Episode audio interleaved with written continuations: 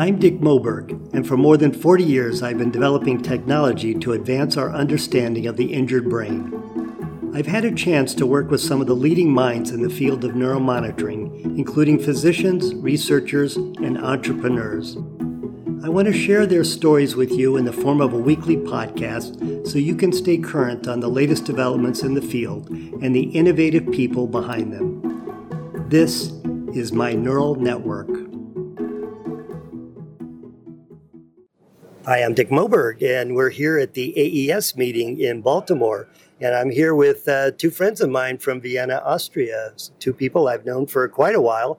And they're here from the company encevis, working on some really cool EEG analytics.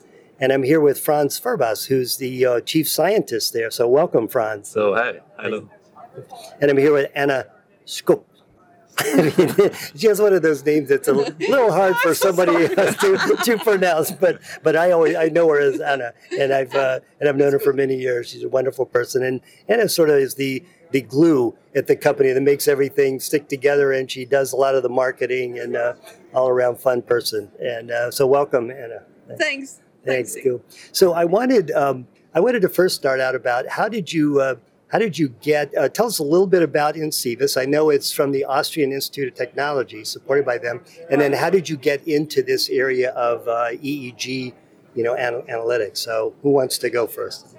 Okay, I, I go first. So we all started uh, with a project for uh, that was in, in, in epilepsy, and uh, we started with the seizure detection and it was quite successful. We uh, ran a prospective multi-center study, and uh, the result of this uh, uh seizure detection was um, was so good that we um, made out a product. We added features uh, as, uh, for example, a spike detection.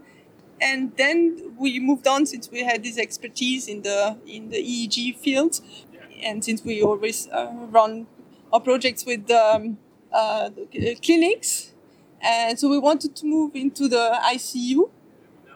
And there is uh, where we uh, developed a new product for the ICU. Yeah. Do you want to? That's actually where we met Moberg. Actually, so when yeah, you go yeah. to the ICU, the Moberg was first coming to us, hey, you have a nice product and you do something with the ICU and we want to hook up with you. That, but that was a nice talk actually in the beginning.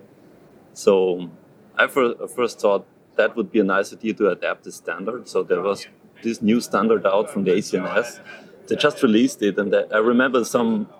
It was the first year when the standard came out. We, we were renting around with some paper and showed it to Suzette Laroche and say, "Hey, we have a user interface already for your new standard." And she was puzzling and looking at me. Oh, you already have something for that. We just released the standard, and they kind of expected it to be accepted in 10 years, which is now, but it was kind of a little bit of early, I think too early for the markets.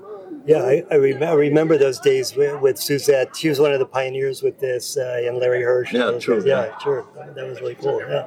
No, and I think you guys did an automatic detection or segmentation of the EEG into those uh, classifications, right? Yeah, that's true. Yeah and, and, I think you're the only one that does that, right? It's uh, until now, I think yeah. we are. So yeah. we are only the only really FDA and CE release product that does the segmentation according to the ACNS standard. So yeah. we we classify these uh, periodic patterns, rhythmic patterns, this main term two basically, and we also did some main term one things like localization of these patterns. And we did a prospective study also in, in a neurological center of Rosenhügel and in the Medical University of Vienna to test this and to find out the specificity and sensitivity of that. And we also then looked into how many electrodes we want to have in the ICU. Does the sensitivity really uh, reduce when we reduce the electrodes? And that was interesting because it was the first study systematically looking into uh, if you remove some electrodes, are the periodic patterns detected anymore or are they on? And we found out that the periodic patterns are quite sensitive to that. So you need a lot of electrodes, a lot of coverage in the ICU to get these patterns. And so this was the first study for that. And other things like burst suppression, they are fine with a few electrodes. So there's really major differences. Yeah, and, and in the in the ICU, uh, there, there, are oftentimes electrode problems. I mean, obviously with uh, patients and with putting true, in probes yeah. and uh, keeping them on. So uh, it, it's challenging from a number of aspects as well. So that's.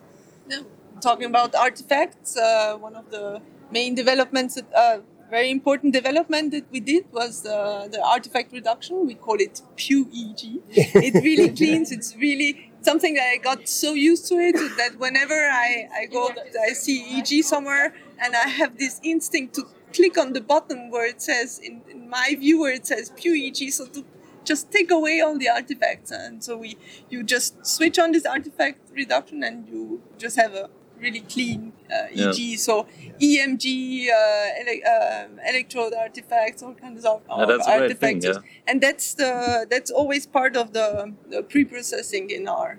Uh, mm. so that's why our um, our algorithms are so strong and the software is strong because also we have a good artifact reduction. And there's actually a funny story behind that because okay. in the project, the one colleague he developed that he initially was supposed to do it only for pre-processing. And in the end, it was coming out after some months, hey, we can do it, we can show it really on the EG itself.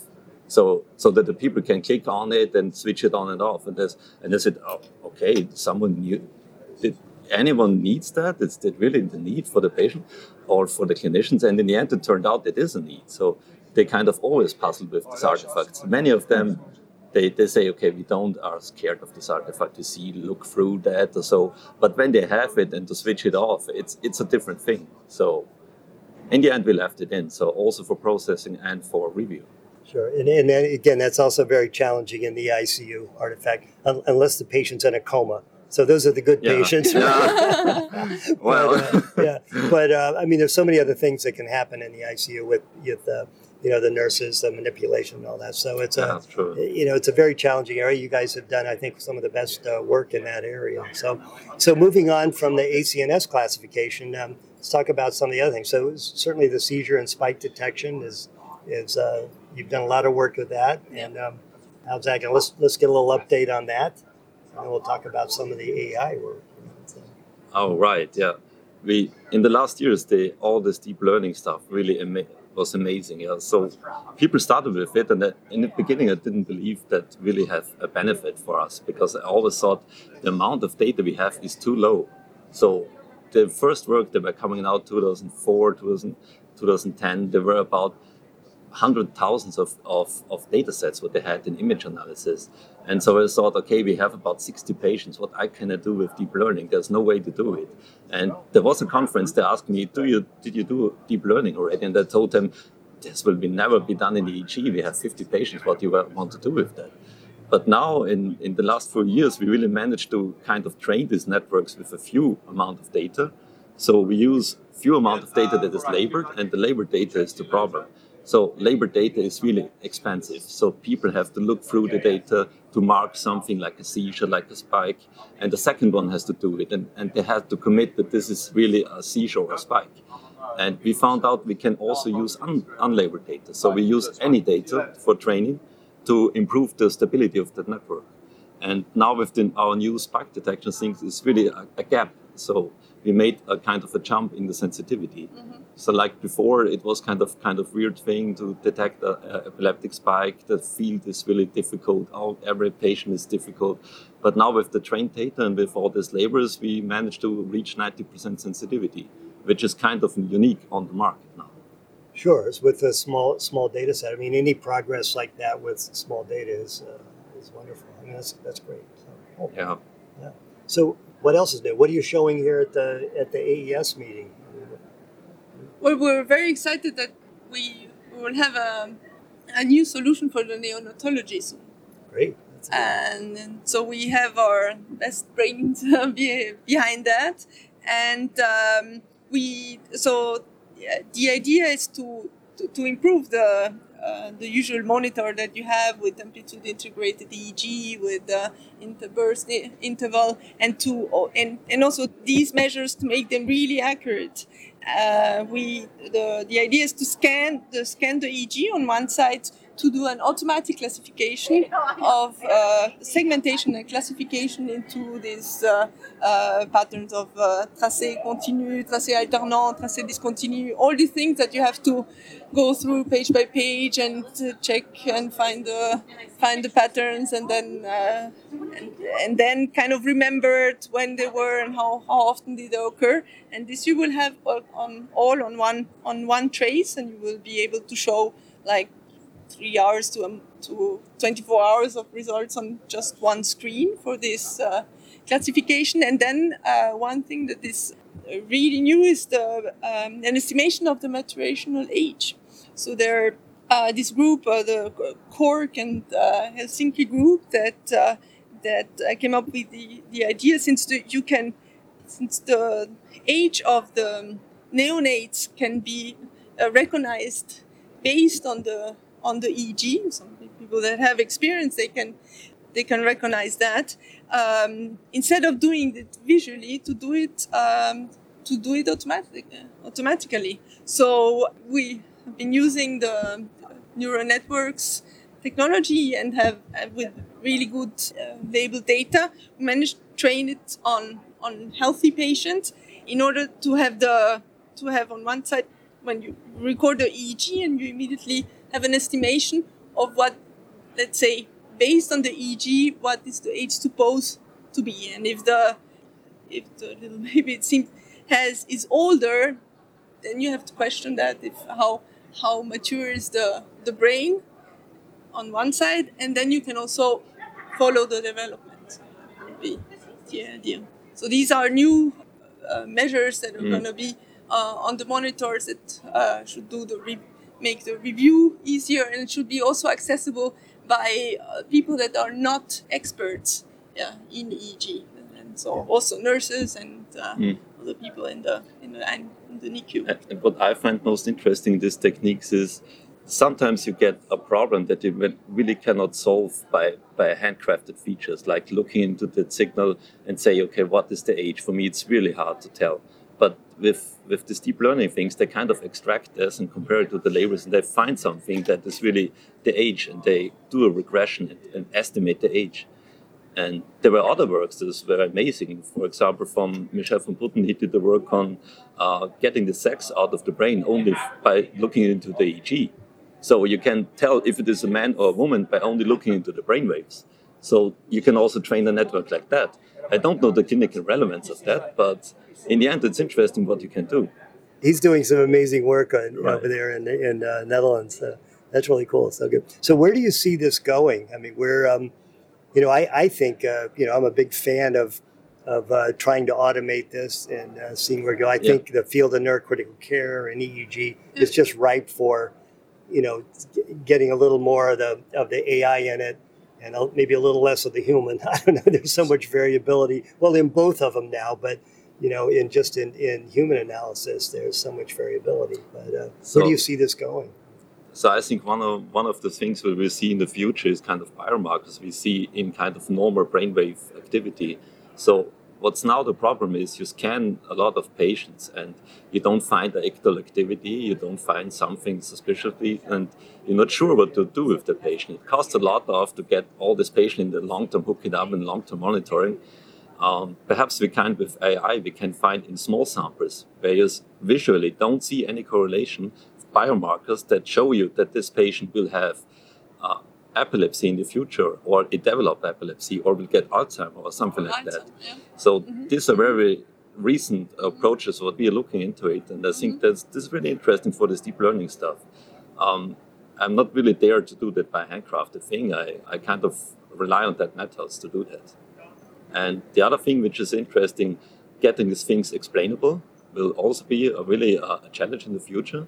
What you now get with all this deep learning is a kind of black box. So they tell you the age of the brain is like that, the detection thing is like that, but how you make it a white box so that people see where does this come from.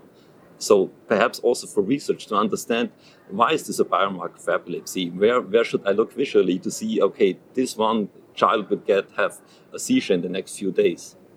So that would be interesting too. Yeah, that, that's that's very cool. How how about um, I, I don't know if they have this in Austria, but we have this thing called 23andMe, the genetic testing that where you can you can get your own uh, genetic profile, Ah, I and, see. and, and they have a huge, uh, you know, you pay like 90 bucks and you'll spit in this little thing, you send it Yeah. away, and they give you this, uh, you know, incredible genetic profile. And then and then they have one of it is one section is they can tell you the, uh, you know, if you're predisposed to certain diseases and all that, you can opt out of that. But you would think that combining that with some of your, um, you know, especially for things like Alzheimer's and some of these uh, these other things, might be very uh, very interesting um, to do. I don't just It to- is, yeah. yeah. yeah. yeah. So well, cool. Right.